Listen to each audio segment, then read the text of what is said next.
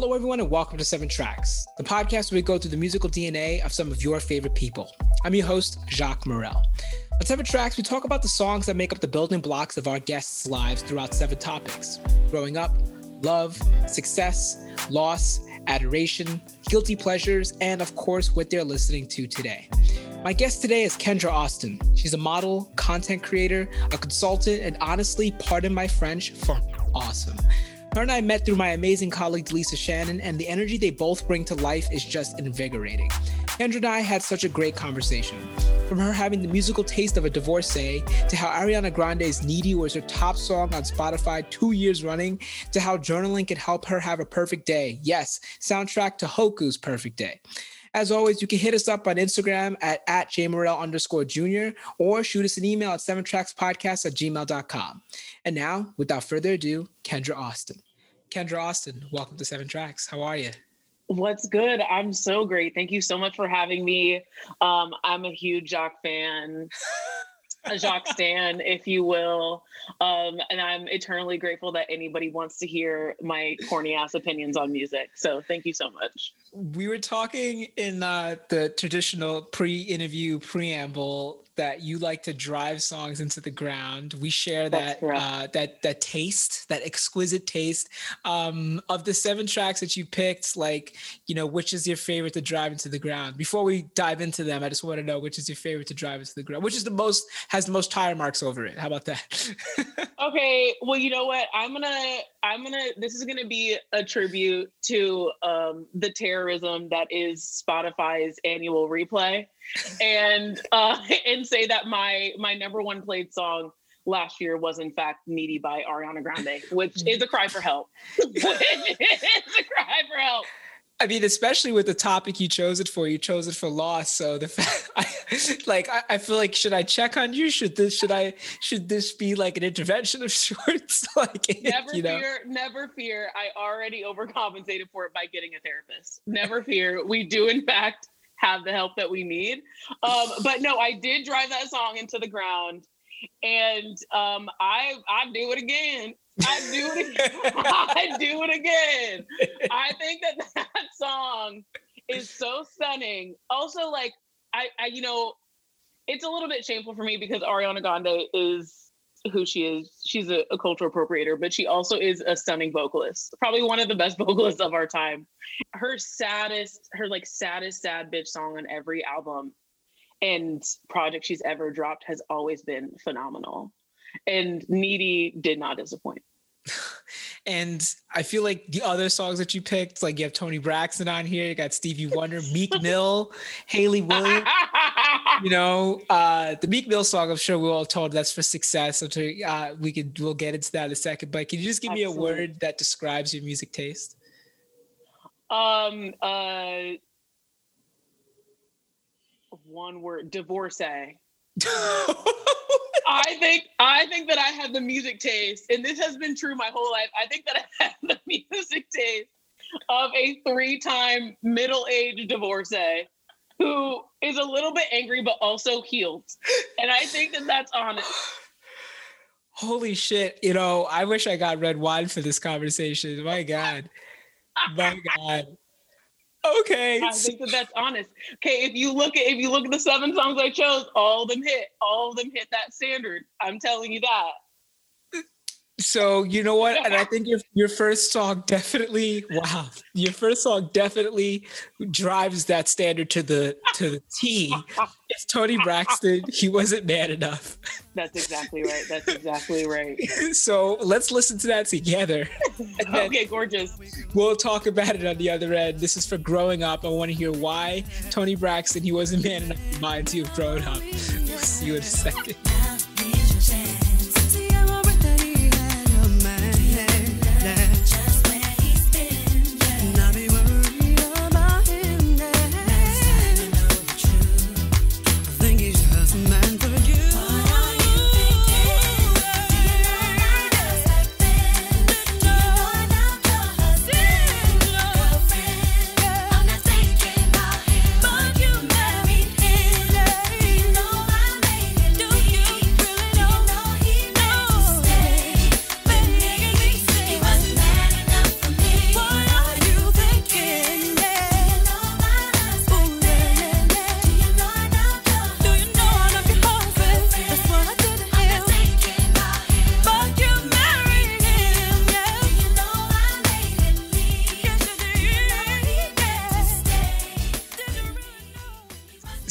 That was Toni Braxton's He Wasn't Man Enough for Me, written by Dark Darkchild and others, but definitely reminiscent of a time. It's off of Braxton's yeah. third album, The Heat.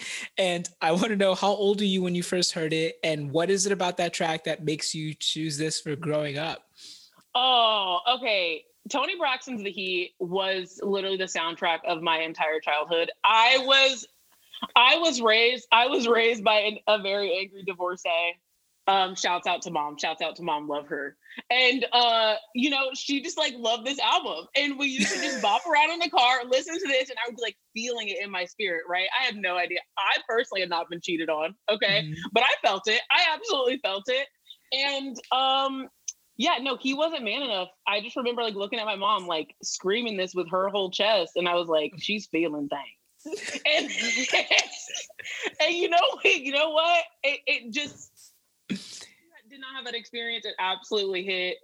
Um, and I thought Toni Braxton in specific, and this album was like a like I feel like it had its own version of City Girls energy, like mm. R and B City Girls energy, because she was so like, I like, girl, I'm not, I'm not worried about your man. Like, and you should be more worried about your man, but I'm not worried about your man. And the whole album was very much like that. Um, and I felt like Toni Braxton was also very rare in that she had a really, really deep voice. Yeah. And I've always had a deep voice and I always loved singing. And she was the only artist whose songs, whose notes I could hit. So that that was a huge part of it too. Were there any of the songs off the heat? Like they have like Just Be a Man About It, I'm Still Breathing. You know, the heat was kind of like Toni Braxton's like kind of that, that comeback album, but she had just had a bankruptcy before it. So, yep. you know, what other tracks from that album kind of remind you of uh, sitting in the car next to your mother and she was singing it with her whole chest, as you say? oh my gosh, I'm still breathing. Just be a man about it for sure. Why you calling me on the phone? Just be a man about it. Oh, that shit used to get me going. Oh, Spanish guitar again. The saddest, the saddest song on the album is always the one that I love.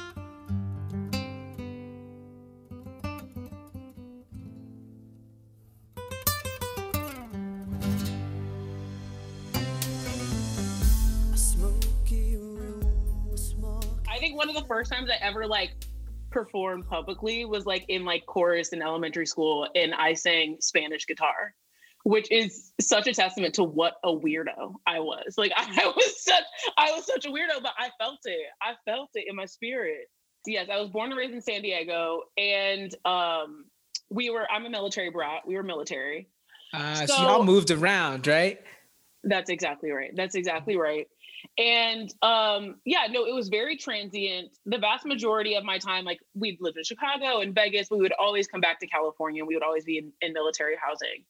And what was really fun about that is like honestly, kids kind of just got to run the streets of the neighborhood safely. So it was a lot of fun because like we all thought we were grown. Like we all thought we were grown. And uh music music drops were everything. Like we just be like cruising with like our little like what whatever player was a thing at the time, CD players, whatever. Yeah, it's like to music Walkman, on like, like the yellow Sony Walkmans. Yeah, exactly, exactly. Like on the pegs of somebody's bike. Like it was just, it was a lot of fun. So, what can you tell me about your parents' music taste aside from the Heat? Um, what else was your mother listening to? Absolutely. Um, no, my mom in general loved love female R&B artists. Like mm-hmm. any and all, we love Tamia. Mm-hmm. Um, no, Tamia was absolutely major. Also, like truly any artist that was like coming up at the time. Like my mom was like a very topical listener. Like she was top 40 for sure. So like Ashanti, like we loved Ashanti. Um, we loved Mariah Carey. You know what I mean? Just like the absolute classics that were bopping at the time. Like that was it. That was it. Early 2000s was major for us. I feel like the early 2000s was like it's very, people always joke about a Bush era comedy, and even like you know this song Toni Braxton, he wasn't man enough for me, right? Even it's kind of in the same vein of like uh, a, a, a, a female empowerment song written by males. You know what I mean? Like yes, yes, yes. Like that's exactly like what they would imagine. I mean, like even like the you know the video the video for he wasn't man enough, right? Is so clearly through the male gaze of like extremely hot, like double cheeked up, huge boobs, animated animated characters, two women battling it out for an mm-hmm. ancient man that doesn't even have a role in the, in the video. Yeah. just sitting there watching his own fuckery. Like, I do think that that was the general energy of early 2000s. And I feel like it was, you know, women were like slowly coming into their own of like what that would mean for them. But at the time, no, it was fully like, we're all competing for the same space. And you could feel that in the music 100%. It's like we're all competing for the same trash dude that just who does not even have a bed frame. and I know it. And I know it. and I know it. There was this Ja Rule song with Ashanti. Um, and it's like, why you hurt me? So why is it not coming to my mind right now? But I remember there was a song. It's just like basically this idea. It's like you like and and you know we as a man i can say that it's like that propagates this shit it's like we are the ones that are the at fault but like making we're writing the songs that you're singing that will make it seem like we're not that bad that it's actually you that needs to be fixed and not us but it's really us Oh yeah, no, that's exactly it. And also, like, let's be honest, like, it was really, really easy for men in the industry to be predatory in that way, yeah. because because at that point, like it had been like literally ages of programming for women to think that the only thing that's standing in their way of love or of a career or of anything that they wanted was other women, right? Like it, we were definitely very much still in like the scarcity mindset of like other women are our competition versus like our accomplices. Uh, and I think that that like specifically ranged true in like um, in communities people of color for sure, and definitely at that time. So I think that I mean, that showed itself in R&B. I mean, it's kind of like, you know, especially people of color or black people, it's like they're having um uh, crabs in a bucket mentality, but it's like we were still put into that bucket. You know what I mean? It's like we're fighting yeah. each other every single time we try to leave, but like naturally, that's not what we would do, you know. But it's like the conditions that create, you know, the situations that put us in where we act in that way. But it's not those aren't that isn't our fault, and that's but exactly it's not necessarily right. part and parcel for this case because I do believe like it's still was in them writing these songs. You know right. I mean? It was still our fault. Me as a man, it was still our fault. right. Right. No, absolutely. Completely. Like I think that the you know, the quote unquote system and there are many there are many involved in that big capital S system. Um that like you speak of that like has the upper hand like it's almost impossible to move an integrity within it right and that's true for misogyny it's too it's true for white supremacy like there's always going to be a loser and a winner as long as we as a community are operating inside of them because it's not inherent to us to your point. Like our story is community right? It is communion. It is collective. It is artistry. Like that's our story. But as long as we're still trying to compete for money right and for fame yeah. and for these other things that were just built without us in mind and in fact with us in mind to crush us beneath it we're not we're not going to be where we want to be. Um hence toni braxton's the heat um, and so I think before we get off this, uh, I want to know were there any songs that your parents were not into, your mother not into you listening to? Like in the sense of it's like, yo, turn that off. Like, why are you still bumping this? Like, turn that oh off. Oh my God. Oh my God. You know what? My mom was like so like i said she was an incredibly topical listener so like she absolutely loved listening to like trash top 40 and that's what i was listening to so mm-hmm. it was mm-hmm. cool and we had zero censorship in our house so like i could listen to absolutely anything um my brother who's like roughly eight years older than me he was a huge eminem fan oh my god so so like naturally that would be playing in the house and like I would vibe and she was like he's literally talking about brutalizing women. Like maybe maybe maybe not maybe not that um for your little sister but I mean kind of an icon so yeah, I know, right? Big punch a hole in the wall energy. Big punch a hole in the wall and call your mom a bitch energy. I mean, exactly yo, and to kind of tie a nice little bow on it, that encapsulates the Bush era. You know what I mean? Like big, like, hey, let's not let's not work out these problems. Let's just punch a hole in the wall and keep one hundred percent throw a shoe. throw a shoe. No, it was that's exactly what it was. Was just like pure. That was like I feel like the most obvious time and space where we could see that we lived in a carceral state, right? When we lived in a carceral state and we were entirely about crime and punishment and not about rehabilitation or like really any value. I, I wouldn't say value was present at all. So I think uh, it's a good place to to move into the next topic is uh, Yes.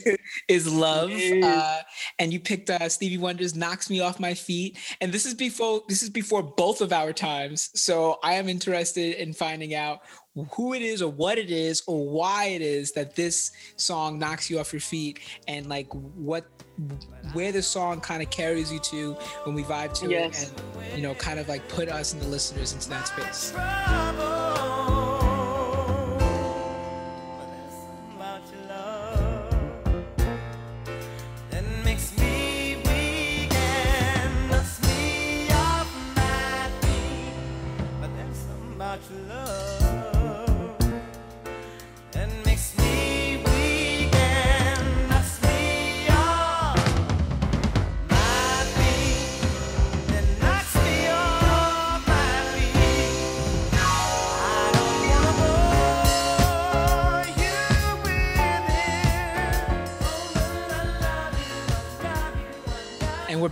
That was uh, Stevie Wonder's "Knocks Me Off My Feet" off of his eighth studio album uh, from 1976, "Songs in the Key of Life," a double album, a classic album of the year. Um, during his dominant period of the 70s and early 80s. Uh, this track, like I said, is before both of our times. Uh, Mhm. Probably lives more in our parents' times than it does ours. You know, where where did you go when we were listening to it just before? Why did you pick uh, Stevie Wonder's "Knocks Me Off My Feet"?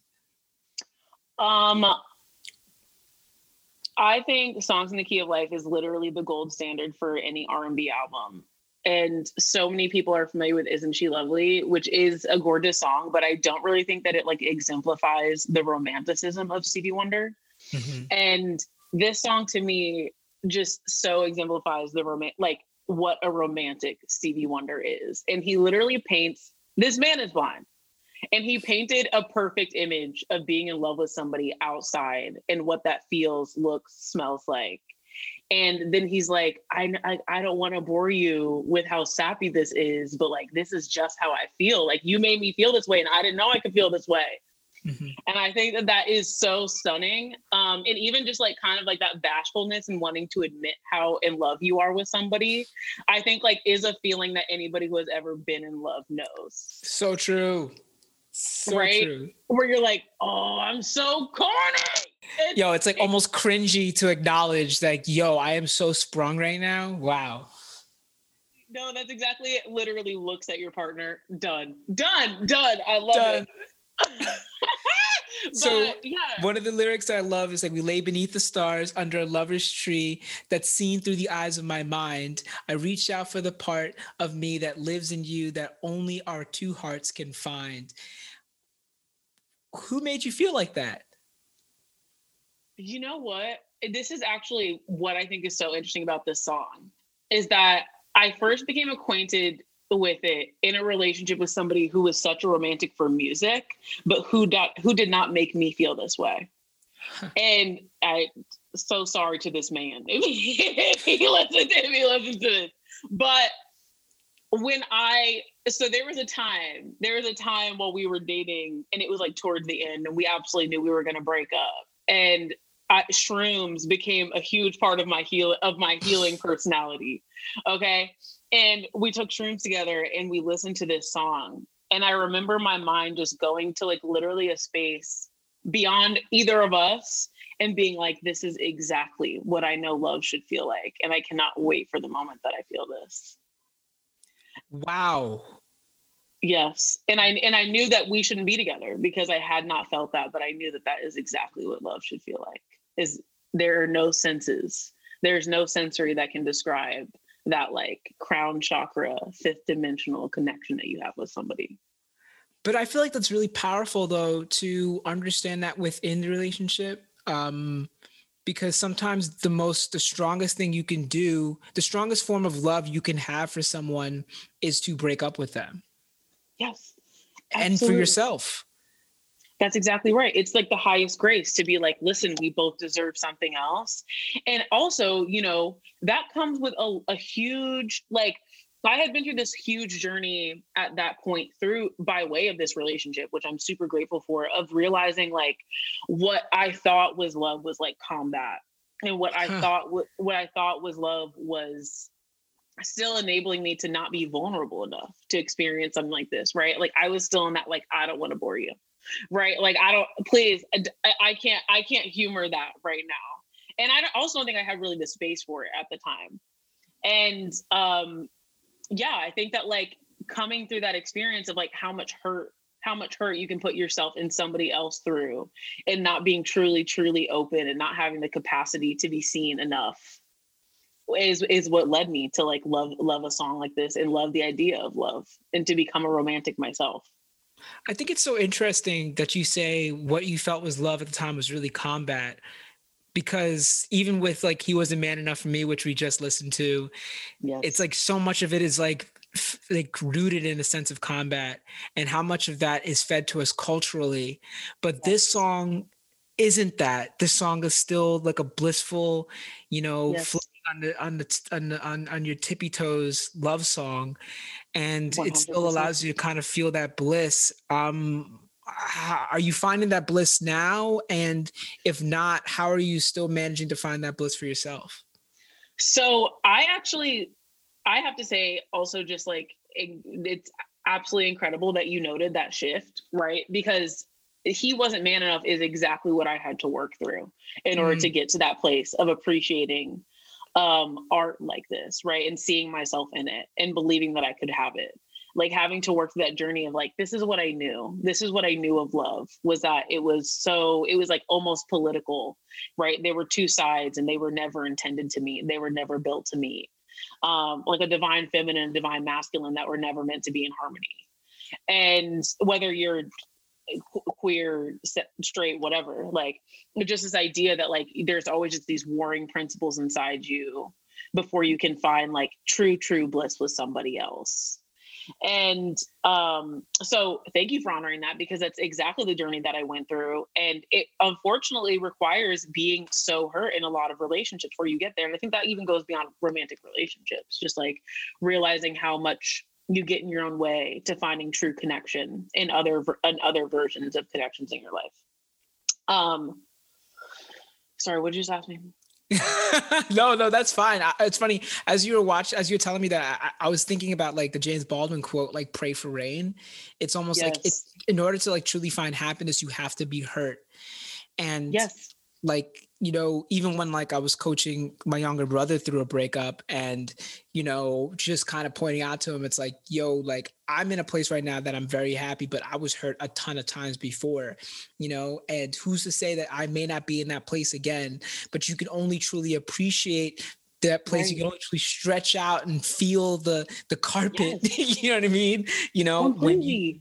Lived on the, the pavement when you were on the pavement you know? 100% and like you just have to be able to recognize it. And i think that that's that is where i, I recall your question now.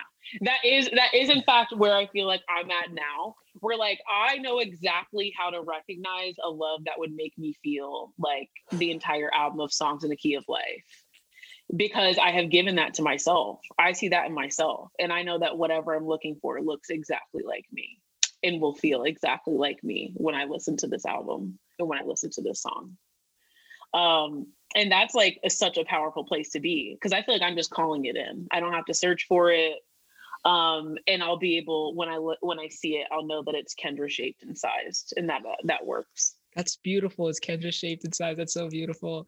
That's so beautiful. it. I love to hear that. Um, wow, like I'm like blushing right now just hearing like that. Like that is so I'm sweet. such a I'm such a romantic. It's really really gross, but I like have worked really hard to get to the place where that makes me feel good, and I like just want to share that with the world. I'm like, you guys are actually at at the universe, at the world, at the people of the world. You guys are playing yourselves by being cool girl and cool boy, cool person. Like it's cool to love somebody so intensely and blissfully, and to love yourself that way. I love that. So I think let's pick it up. Staying in the theme of keys of life. Uh, The Mhm. next key that we're gonna hit is Meek Mill. Major key. major. Yay! The next key that we're gonna hit is Meek Mill's "Dreams and Nightmares," or uh, familiarly known as the intro. Um, I'm really excited that uh, you know, Kendra. I used to really pray for times like this. You know, that's so corny. But let's listen to it, and uh, I think we'll listen to like most of it. So we'll be right back. Let's do this. Did shit with Mariah. Little nigga, I'm on fire. Icy as a hockey ring, Philly nigga, I'm flyer. When I bought the Rolls Royce, they thought it was lease. Then I bought that new Ferrari, hey, to rest in peace. Hey, to rest in peace, rest in peace to the parking lot. Phantom so big, can't even fit in the parking spot. You ain't talking about my niggas, then what you talking about? Gangsters move in silence, nigga, and I don't talk a lot. I don't say a word. I don't say a word was on my grind and now I got what I deserve. Fuck nigga. Hold up, wait a minute. Y'all thought I was finished. When I bought the Aston Martin, y'all thought it was rented. Flexing on these niggas, I'm like Popeye on the spinach. Double M, yeah, that's my team. Ross, the captain, I'm lieutenant. I'm the type of can the men cash, then grind like I'm broke. That Lambo, my new bitch, she'll ride like my ghost. I'm riding around my city with my hands strapped on my toes. Cause these niggas want me dead, Yo, wow. wow. I'm sweating. Wow. I'm so, I am actually I'm sweating. sweating. I'm sweating I'm too. Sweating. I'm sweating. wow. Like the way that that makes me feel is undescribable. Okay, wait, hold on. Okay, boom, boom. Ugh. Sorry, change, change, change in location. No, it's all good. It's all good. Like I'm sweating too, man. Yo, Literally, I am sweating. we're here talking about success. Uh man, that was Dreams and Nightmares off of Meek's 2012 album, Dreams and Nightmares. Uh this song honestly reminds me of just being outside. you know, like just That's being exactly in a right. group of people that you love that like will that you'll be able to grab their shoulders and just rap every single word of this song with. Like, yo, let's go. Like, you ready So for it? Let's go. what- let me tell you what, Jacques, is that this song, this is my truth. I actually do listen to this all the time. I listened to this many times last week. I had a lot of wins last week and I listened to it every time. Um, but this was a slight tribute to you. Every time I listen to the song, I actually think about you. Really? I think this is maybe like the, probably the second or third time we had ever met. I was at one of the genius parties and this song played. And I have never seen anybody get more hype in all of my days than you when this song came on. And you did. You grabbed all of your boys' shoulders and you said, let's go. And it was literally a niggas mosh pit. Okay. It was a niggas mosh pit Niggas mosh pit. over this over this song. I will tell you that. I will tell you that. And that image is exactly what I have lived for again. Was to be able to be at another genius rooftop party and to be able to feel that spirit again. That's exactly right. the crazy part is it's like I don't for a song like this, you know, I don't I've never seen anybody fight to this song. You know what I mean? No. It's not like No. Finito. I've seen fights happen to Finito. You know what I mean? I- no, I- this is a celebration song. This, This is a as much as celebration song. It is a celebration song of like, listen, because the thing is, we all eat. We all eat. So when Mhm. I make it out, okay, when I get Mhm. out the mud, it's gonna be you with me too. And that's what it feels like. That's what it feels like. I love it. I love this song so much. And you know what? I also like this song for me brings like this like humor and irony because whenever I'm listening to like I remember like last year I would listen to it and I would be in like a black Toyota Camry Uber Mm. and it's like that's what I'm riding around in. It's a black, black Toyota Camry Uber Yeah. on my on my way to go grab a fifteen dollar cocktail with my girls, listening to this song. And I Mhm. think that that is also like a beautiful space to be in, where it's like, you know what, I made it. I made, I made, I made it, and this feels good. This feels good to me. Like there's like such an irony in listening to this song sometimes. I think So that I, that's very beautiful. I have an interesting question for you. Um, Can you talk to me about a W that feels like the first part of the song? So kind of like a looking around and you're surprised by everything you have, and a W that feels like the second part of the song when you're aggressive and you're like, you know what? Yes, this is why I'm here, and yes, Yes. this is what I have. So can we take the first one for a bit that you can give us? Yeah, absolutely. For me, honestly, they're kind of one and the same. I talk about this a lot with my friends. Like, I really, really firmly believe in the power of vindication. Especially, Mm. like, I feel like we always, we always like throw away the feeling of vindication as an ugly feeling. But when you are black and when you are queer, when you are a woman, the feeling of getting anywhere where they told you you couldn't is like a huge fuck you. And that is such a sweet feeling. And it is a motivator enough to get you somewhere good, uh, good and important, and not just prestigious. Right. And I think that, like, for me, honestly, that feeling has come over and over and over again. I would say probably in the last like six months because I feel like I finally reached a place of like, both acceptance in spaces that alternatively would have denied me grace, right? Mm-hmm. So like that's in fashion, that's in media, all these places, but also like acceptance of of myself in a way that like has created such colossal growth. And like I know that people like I have people all the time who DM me from high school and like I'm so proud of you. And I'm like, motherfucker, like I I don't even know your name anymore. I don't know your name anymore. So I don't think so. I don't think we'll be having this conversation. Yeah. Right. And that that feeling actually is so good because those same people made you feel like you would never have anything worth having. And here we are. Here we are. Um I think that like when I signed for my first like this apartment by myself, that felt amazing. Um and I recently just like signed an incredible advance contract to like create a project of my dreams uh, and it's entirely by me and it wasn't granted to any like it wasn't granted by anybody who has power over me and that's all i ever wanted was to be able to like sit and create in my one bedroom apartment in new york city and live my best white girl sex and city dream but as somebody who's none of those things. You know what i mean? Yeah.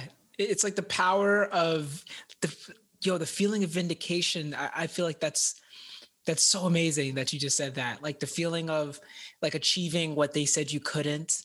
Um and i feel like even to be black and successful is radical in itself Completely. right? In the context of you know what we as a people as a shared diaspora have dealt with over the last 500 years you know to even achieve the success is radical. Just breathing right now is radical. And i feel like Absolutely. that's one of the, the best things about this song about dreams and nightmares about the intro because it encapsulates that all of it. You hear meek mill's story from you know the young kid that was rapping that was selling drugs that was trying to make it. You hear meek mill's story about getting beat up by those cops and then put through the ringer for years unfairly. And you also yes. hear Meek Mill's story of like his albums Champions, like about winning, about success. And like you said, I did shoot Mariah. You know what I mean? That's like it, that's it. They told me get him, I got him. I swear this word to my father. And the only way to make it to the top if you go and get it from the bottom. It's the hero's arc of like I made it where you guys thought I would never be, but also it's sometimes where I thought I would never be. Yeah. And now my you know, my heroes, they're my rivals. Yeah. And that, that that feels so so incredible. That feels so incredible. Like I do think there's like this nuance of like being in such a like an entrapped place, right? Like mm-hmm. obviously like in this song and Meek's situation, like literal entrapment of being in jail, right? And also the entrapment of poverty, of being a black man, of having to do what you have to do in order to get somewhere where you're safe Mm-hmm. Like, I, you know what I mean? Like, ultimately, like that's that's kind of the hero's journey is like being in a place of scarcity and safety not even being like an option for you, and what you have to do to get to a place of safety, of salvation, of peace, um, where you're in control of your own destiny. And I think that like that is truly like you know you talk about how like of course it's a form of revolution to be a black person in a position of power, right? I think it's a it's an even greater space of rebellion to be a black person in a space of of collective and be there safely and to have granted yourself that space yeah. because power can be taken from you when it's never built for you um and i think that like that's something that i really recognized and like you know growing up i was like you know being like a fat black kid in the burbs and sometimes not in the burbs but being still a, a blerd right a nerd mm-hmm. a nerdy black girl. It it just it was a struggle for me because I was really like, you know, I felt like I had to be so over functioning and so accomplished, and I had to hold positions of power and authority. And then, you know, when I kind of got to like the late teens and early 20s, I realized like those things weren't really built for me, right? And then I kind of let that vindication set in, right? What what what do they say I could never be? I was like, oh, they said I can be the pretty girl. So let's move to New York and become a model and see how that makes them feel. Right. And then and then we did that but I was still again under positions of power. I was signed to an agency that didn't really see it for me. and I was in relation all these like friendships and relationships of just like superficiality where I had to compete because that is what power is built for is like stepping mm. on somebody else to get somewhere. Yeah. And those things are of me, right? That, that's not of us. That's not of us. So I think that like that recognition of finally settling into safety and not having to be in competition, not having to step on anybody else to get there. Um, that, that feels great. That feels great. Of being able to create for yourself by yourself like within exactly yourself right. is like that's exactly right and that's essentially like what this song is i i love that i love that i'm really enjoying this very much so uh so that was success uh, I felt successful with you listening to that just now. I felt powerful with you listening to that right now. Um, and we're gonna move into loss. Someone, another woman who yeah. um, who is successful within herself and is a problematic fave. Let's let's put it out there. He's a 100% a problematic fave, but as you said Absolutely. earlier, one of the vocal talents of our generation. I mean, even Mariah Carey was giving her the side eye in that carpool karaoke. So exactly right. you know what I mean. Uh, but go That's listen exactly to Ariana right. Grande's "Needy," um, your top song of 2020 the song that dropped in 2019. Um, I'm excited for this. So we'll be right back and we'll check that out. You know what? I caught the shade and I will take it.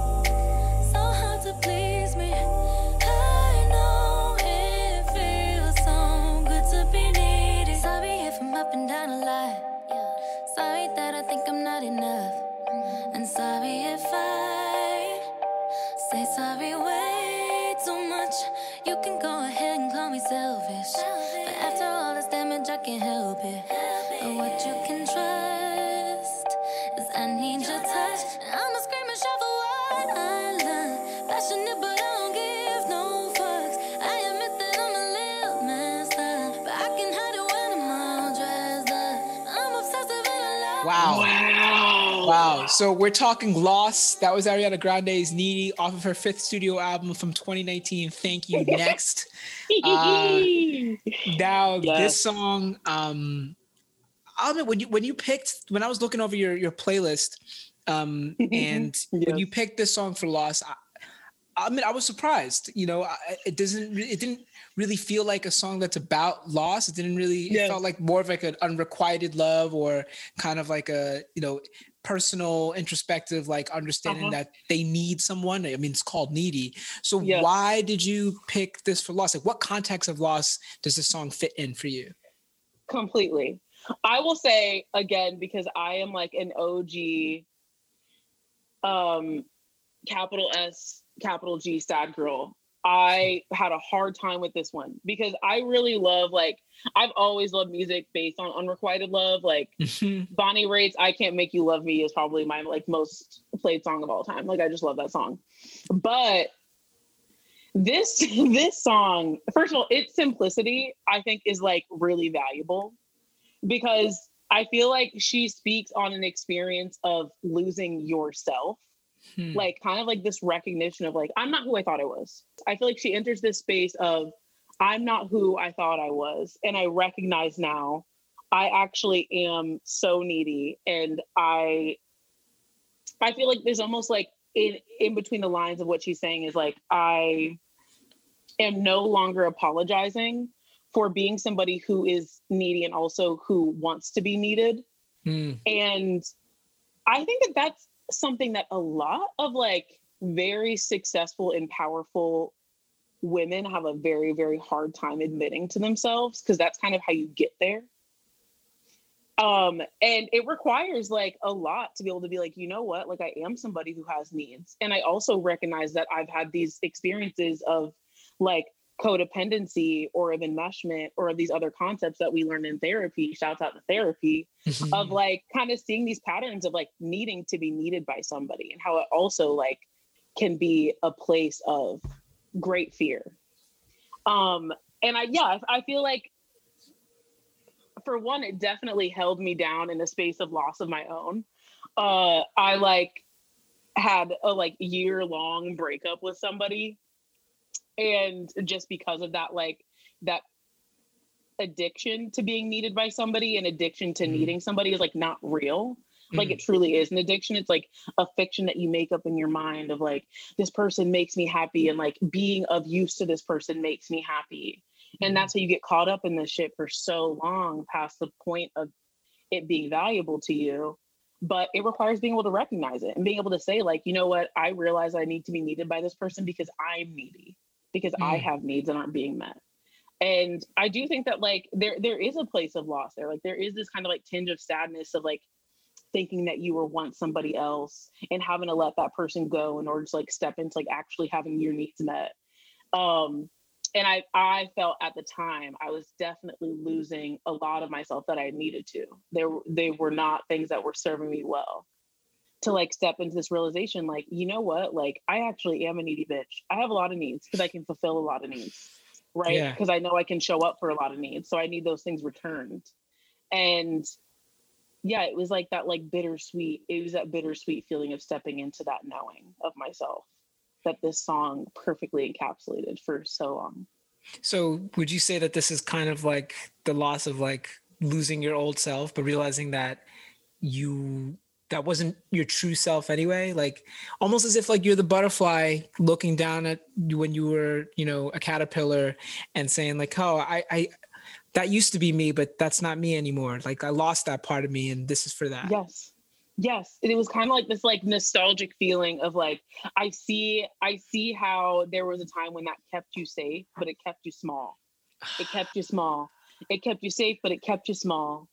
And you didn't have your wings and you couldn't fly right you couldn't feel that like freedom of actually being in love with somebody of actually having your needs met and uh yeah, no, this song just did that for me. And also something about this song is like perfect to listen to when you're sad and you're in the shower. It's just such it's it's that moment of being in the shower, it's so sad, and or cruising in the car, looking out the car in a cinematic way when it's raining. This song is perfect for those moments it's like when you're a kid, you're leaning on the glass and you're just like riding in your own condensation. that's that's exactly that's exactly. They're just such dramatics. There are such dramatics to this song. Um, but also, yeah, no, I love I love the purity of like when she breaks down and she's like, I'm gonna scream and shout for what I love. And I am passionate and I don't give a fuck. Mm-hmm. I just feel like that is something that I do not know I, I don't know that many people in my personal life, which I'm sure is a part of like you you attract your tribe, right?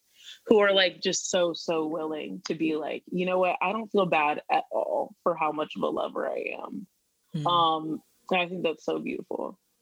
I think this is something we were just talking about before. It's like there's no it's like stop being so cool about it stop being too cool about it and i do feel like just culturally at least in our you know respective bubbles right but there is uh, a group of people that are just saying like you know what like yeah i am unapologetically in love with you right being you know unapologetically in love i'm not going to act too cool about it and i do feel like that comes out of like a place of maturity you know that's absolutely right. And also just like maturity, self-awareness, which is really hard and really scary. So I get yeah. why not a lot of people want to do it. You once you open it up, you can't turn back. It's like mm. going through the closet and finding Narnia. Like, oh, you're gonna keep on going back to Narnia because there's wonders, right? There's things that you've never seen before. There's people that you've never seen before.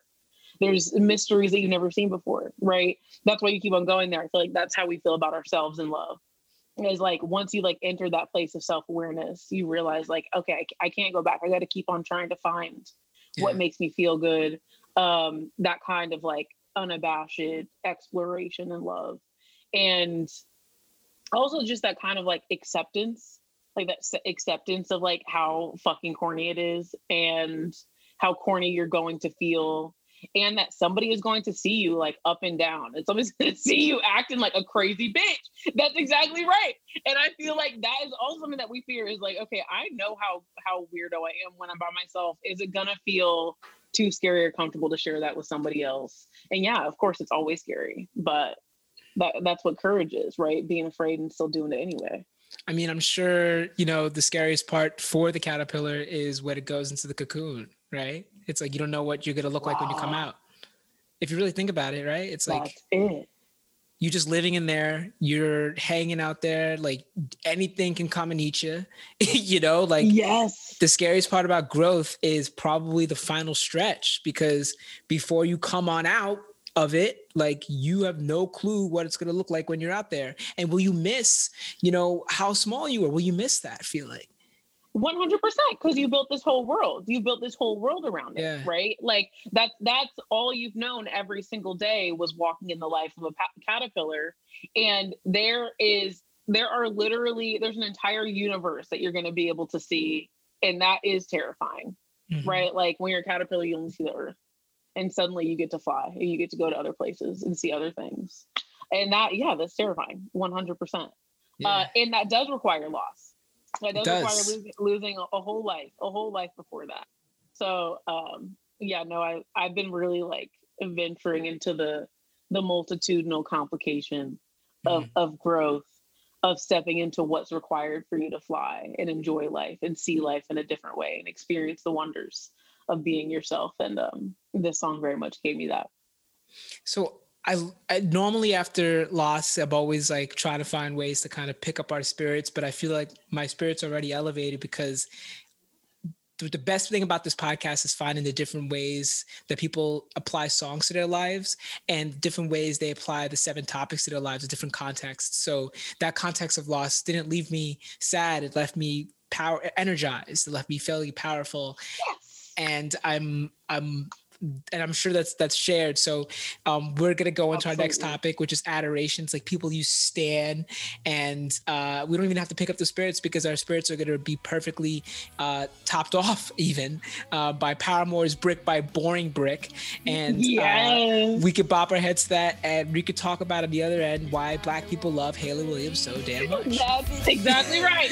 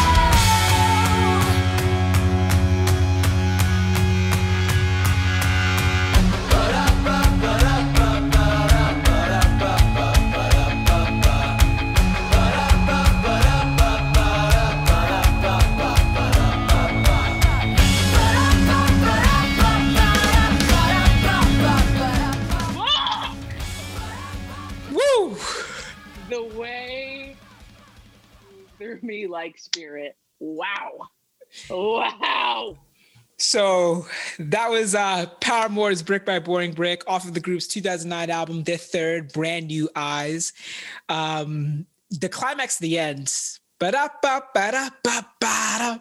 Ba-da-ba-ba-da-ba-ba. Our sister, wow. our sister Hayley Williams. Sister our Hayley Williams. Sister Hayley Williams.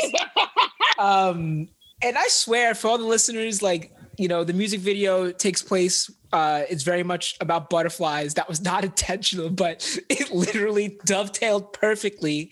Uh, I want to talk about why do you stand hayley Williams? I mean, do you stand Par- Paramore or hayley Williams? But I think I've already answered that question. I think we've already answered that. yeah, no, absolutely. You know what? Okay, of course it is both. It absolutely is both because I mean, Paramore is how I got acquainted with Hayley Williams. They're still fully a band, but Hayley Williams is such a person of her own. Um, and it, it it's I'm gonna have to go with with Queen Hayley with Miss Hayley. Mm. Um, I don't believe in giving white people an invitation to the cookout, but when the race war comes, I will be saving Miss Williams. Yo, you know what? I agree with that. I agree with that because, like, you know, you, you giving white people an invite to the cookout, it then they take liberties on it that they should never have taken. I mean, shit. It's like, not for them. It's not. I was just watching an episode of. Uh, well, Amika was just watching Empire, and Chet Hanks is in it. Well, I pack enough shells to turn your sauce to ravioli. Right, and he's in a whole arc, and it's like now look what is. look know, what we've done. Look what you've done. Yeah, so it's it's like you know, you know, but at the same time, I totally agree with you. Yeah, it's like but black people do be loving Hayley Williams. Because the thing is, Hayley actually knows that she needs to stay in her fucking lane. She has yeah. never tried to be anything or anybody but the white woman that she is, and yeah. she does it impeccably. And she is such an. Also, I will say this: Hayley Williams does not sing; she sings, and she could sing literally anything. Mm-hmm. And this mm-hmm. is not true for most white vocalists. She mm-hmm. could sing any, she could sing absolutely any genre. She could be a soul singer and she would still absolutely fucking do it. Like she's just such a crazy vocalist and also she's a crazy lyricist. And even Hayley Williams has expressed regret over some of the lyrics that she has said, but still Paramore has still held up. They still yes. held to, you know, there's nothing about them that has made you want to re-listen to them in a way that's like, ugh. No. No, Hayley Williams has never once avoided accountability. Like with Misery Business, they literally stopped performing their most successful record.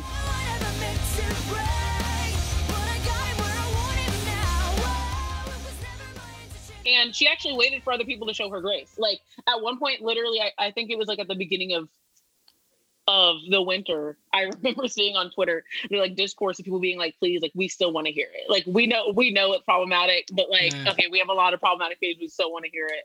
Um, and she like, did this like live poll. And I thought that was like really interesting because she understands that she's granted this space by other people. Uh, which artists just don't take that kind of accountability period. So I I appreciate that. I mean, I I feel like in many ways, like you have to they have you have to grow into it and you have to like have a career of being true to yourself and true to your fans to, in order to get that grace. So it's almost like she's using up the credits that she's like built up all these years. That's exactly right it's like having a, a bunch of uh, uh, uh, credit card points and you know what i mean? Like you could use them now. All right cool. So it's like now we could talk about do we want to continue to listen to these songs right? Because we need context. And i feel like as a culture that feels like the direction we're kind of moving in. Whereas like you know everybody before it was like let's let's just stop listening to it stop like you know playing it which is one which is fair and true but it's also yes. like let's put it in the proper context let's acknowledge that this is what this was let's acknowledge this is the time that it happened and she Completely. atoned for it and then now she's coming to us looking for that grace in order to continue to perform it and continue to do better by it that's absolutely right and then also it's like you know we believe those things when she wrote it and we no longer yeah. believe those things right it's like you know, I I have grown through so so many stages of my life with Miss Hayley Williams and Paramore. When I first started listening to her, I was still straightening my hair and doing a full swoop bang across my forehead. and I I first saw them perform. I saw this song perform live, which is why I chose it for the first time at Warped Tour, which I went to three times. Okay. Yeah. Um, I had many pair of vans. I was in I was in a full fueled by ramen moment for for me.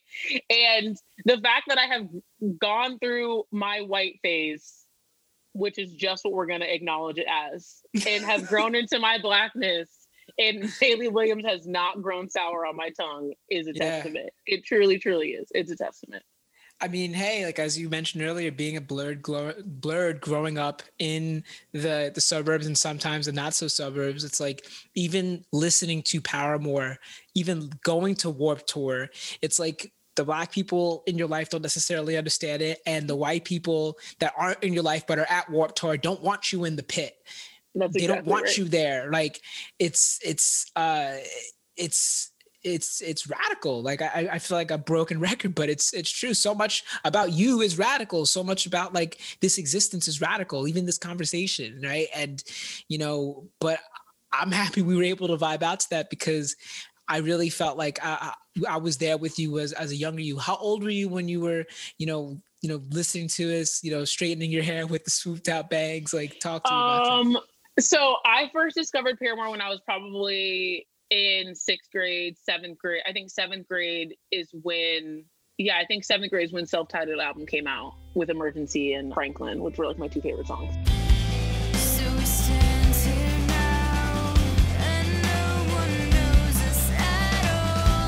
I cruised straight through probably 2019 or 2009. Excuse me, 2019 would have been a long time. 2009, 2009, which is when, um, which is when Brick by Boring Brick really, really got me. Mm-hmm. And I will say, I had a very, very hard time choosing a song from the discography, but I I had to choose Brick by Boring Brick because it was the inspiration for my Tumblr account name. What was the Tumblr account name? It was it was Vision in the Darkness at dot dot tumblr.com. And there's a there's a lyric right before the final breakdown of Brick by Boring Brick where um she says if it's not real you can't hold it in your hands. You can't see it with your heart and i won't believe it. But if it's true you can see it with your eyes oh even in the dark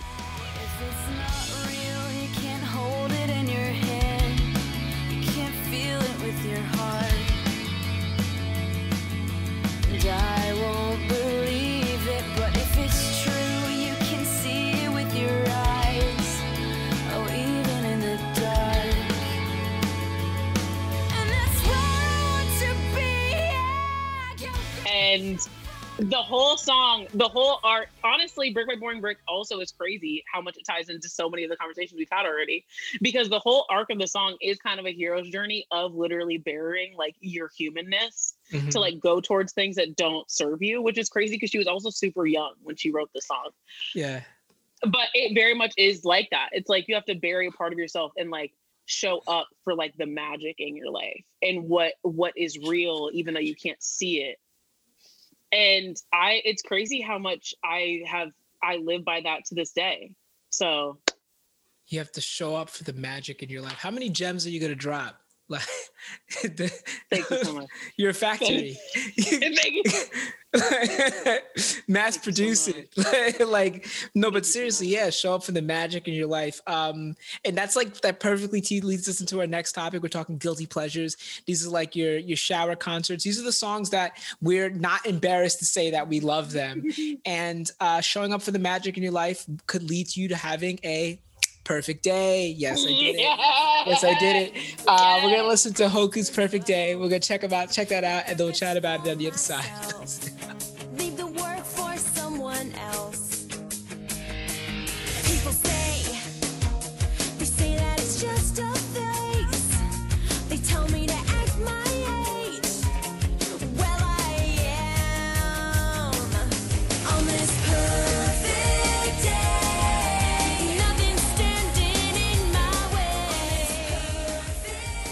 right, we're talking guilty pleasures. That was Hoku's Perfect Day. I love that you picked this. Love that you picked it. Uh, I was reading up on you earlier, and you mentioned how you have a nice little regimen in the morning. Um, don't check your phone. You do your skin regimen, and you journal. And me, I'm also a prominent journaler. Like I, yes, big on journaling. Like I, I, I waver in and out of my practice, but like, you know, I have about like 12 moleskins full of just like cringy material. Uh, can you tell me why journaling leads you to having a perfect day? I want to talk about that. Um, much in the essence of this song, it requires presence. It requires presence. And I think that that's why also I am just, I think it's, I know you get this. It's the nature of being creative. It's the nature of being um, somebody who yearns, right? Somebody who dreams and desires for something more than their present is like, you have to kind of assess where you're at right now.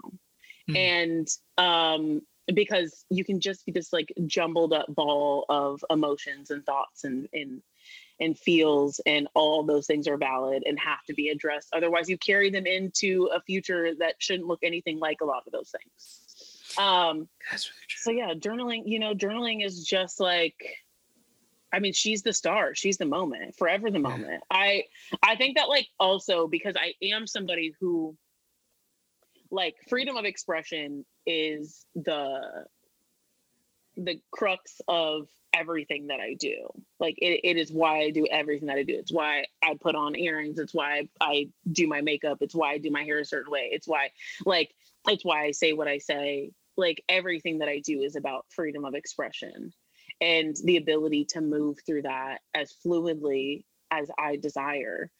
And I feel like, you know, a lot of that comes from just wanting to be seen and wanting to be heard. Yeah. Not everything needs to be seen and heard by everybody. you know what I'm saying? Like you can see and hear yourself. Like you should still grant space. You should still grant space to those things before people call um the ambulance on you. Yeah. And I think yeah. I think that that is what what journaling is for, right? It's it's a way for you to see and hear yourself and to be able to feel like I got that off my chest and now I don't have to carry into my day. And now I don't have to carry it into this meeting. And now I don't have to put it on, you know, my best friend who I know needs something else from me right now. Like it's just it's a great way to create space for yourself. I, I agree because it really is something about getting it down on the on the page that like it's almost like you get the worst possible scenario that you're dreading and as long as you're able to write it down on the page it just kind of lifts off of your shoulders and it's almost as if it never even bothered you before and when you move through periods like kind of like a period that i'm in right now like i haven't like hardcore journaled in about a month or so like mm-hmm. after doing it every single day for like months at a time and then being off it it's just like you just realize it's like almost you, things just stick to you more and it just it's just harder to let things go and you know you really can't have a great day. Like that is so that is so profound. Like I, I, when i found that out about you i was like oh i zeroed in on that. I'm like this is what i want to talk about. Like because I feel like there isn't as much journaling now because we have cell phones and you know yes and everything's so digital and it's not this like writing in your notes app isn't the same as like sitting there and like you know just like put like putting pen to paper you know like it's not the same I, I completely agree. Like I think that that's like I think that that's why it's a grounding. That's why it's like a grounding technique because like there is something real and earth like in what you're doing. Like it it is a real pen with real ink and it is real pe- paper that came from somewhere. And I think that like as like trite as that is, I, I do think it's reality, right? Because like our phones are so much attached to a lot of our anxiety. Yeah. And a lot of the other things that we try to find solace in are also attached. Like I I make money off the internet. If I only use my notes app, um, it would be very hard for me to to detach work from my feelings from whatever. And uh yeah, it's just not a valuable it's not a valuable tool to me, really. Every once in a while I will say, like I really love to go on like a long walk and um sometimes writing it down does not work for me or like typing writing nothing and I still need to hear it and so I will use voice notes. I have a lot of voice notes of me cursing people out that was my next question talking about your voice notes can you tell us about you know the many many voice notes you have which i'm sure serve a similar but just an auditory purpose as journaling yeah. does. It's a lot of fake arguments. You know you know those you know like when you're by yourself in your room and you're like and you know what? What the th- that is that is what i'm doing in the voice notes is my fake is the fake arguments of all the things that i would love to say but i know will not serve me in saying them to somebody, I won't get the reaction that I need. I won't get what I, the, the desired response. I got to give it to myself. So yeah, I'm gonna go off on a bitch one time on this nice little stroll to the bodega. and I look crazy. I know I look crazy. But you know what though? The something that like journaling shows you is that sometimes the best place to be is in your own little crazy. you know, it's like that is honestly that is all I that's the only place I truly desire to be. Okay, everything else is riffraff. All right, everything else is riffraff and or like the greatest delight to be able to share your own little crazy with somebody. But if it's not a little crazy, I don't want it. So uh, let's let's take it home. The final topic is today. This is for the songs that are like that you're obsessed with like right now like yes. as the last like couple weeks. And the song you picked is Sir's The Recipe, um, which is not necessarily new. It's off his uh, second album, Chasing Summer. But uh, uh-huh. we're gonna listen to it and then we'll talk about why you picked it. And then um, we'll wrap this up. But this has been so much fun so far. And uh, yeah, this is just so great. This is so great. I better fall back. I don't mean to mislead her, but if she believed every word that I said, I take it all back. She playing follow the leader, but that doesn't mean that I ain't gotta leave her. Oh, no. She say she could give me what I need. I should make her more than company. I swear she got that fire. But does it compare to Cali? No. She's so happy when she's next to me. Thought she had me, baby, really thought she had me. Now she feeding for the rest of me. But that isn't in the recipe. He was serving up some tough information. Kendra. He was serving up some tough information. Let me tell you what. Oh, all right. So what? what so uh, that was uh, Sir's the recipe off of his second album, Chasing Summer, for today. The topic where we talk about the songs that you're you're into today. Uh, he was serving up some tough information. What what information were you picking up from that? Why did you, You know- pick it for today? When SZA's grandma says they think you stupid, this song makes me realize they do think I'm stupid. I mean, Chasing Summer, I think, is an incredible album front to back. I feel like Sir does a great job of kind of like I, I feel like a lot of songs are created in the perspective of retrospect Mm, right? Of like, okay, I've made a final judgment on this relationship and that I was right or you were wrong. And I feel like a lot of the songs on this album, like um, Cause I Love You, or That's Why I Love You with Sabrina Claudio, um, Wires in the Way, obviously John Redcorn, like a lot of these songs that he has on this album are really reminiscent of like a lot of relationships that we have maybe had in passing that were of incredible emotional value to us and serve their purpose, but you can't keep for forever. And you're not supposed to keep for forever. And I feel like uh yeah, this this song, The Recipe, is about that kind of relationship where it's like you both know that this is not something that is supposed to be for forever, that this is not something that's supposed to stand the test of time. But sometimes we get ourselves a little caught up in those immediate feelings that we desire or that sexual relationship or whatever. And like somebody's gonna like kind of has to be the bearer of bad news. Like Yeah. and that's just a t- it's a tough spot to be in. But I like I love when he's like, you know, like you know, like you know this could never be real. We already talked about this. You know this is not you know this is not even good for you. Like mhm. the reality of the situation is not for both of us but i have to be the bearer of bad news and um and also like he just pays he pays homage to the fact that it is a relationship that he enjoys right that he does like he does in fact let want to keep on seeing her but this is not something that is for forever um it's complicated And as we spoke about before, that sometimes the most powerful form of love in a relationship is breaking up with somebody. That's exactly right. But I do feel like he did call me out of my name when he when he's like, "Let it go, let it go, girl. This ain't what you want, you know." I was like, "Bitch, maybe I don't know. Maybe I don't know." I am like, "Oh, quit oh. yelling at me! Quit yelling at me!" This song is very loud. This song is very loud, and it's also just like it's a great this uh, why i chose it today is because this is a song that i will be in the middle of my day and i will sing i will be singing this song just because it's a it's just a fun song to sing. Like he hits some incredible high notes. Uh the chorus the chorus is so easy to sing. And um yeah it's just it's a great tune. It's a great bop and like i said chasing summer is like to me it's like take care at this point where i listen to it so frequently Yo, i listen to it so frequently Yeah.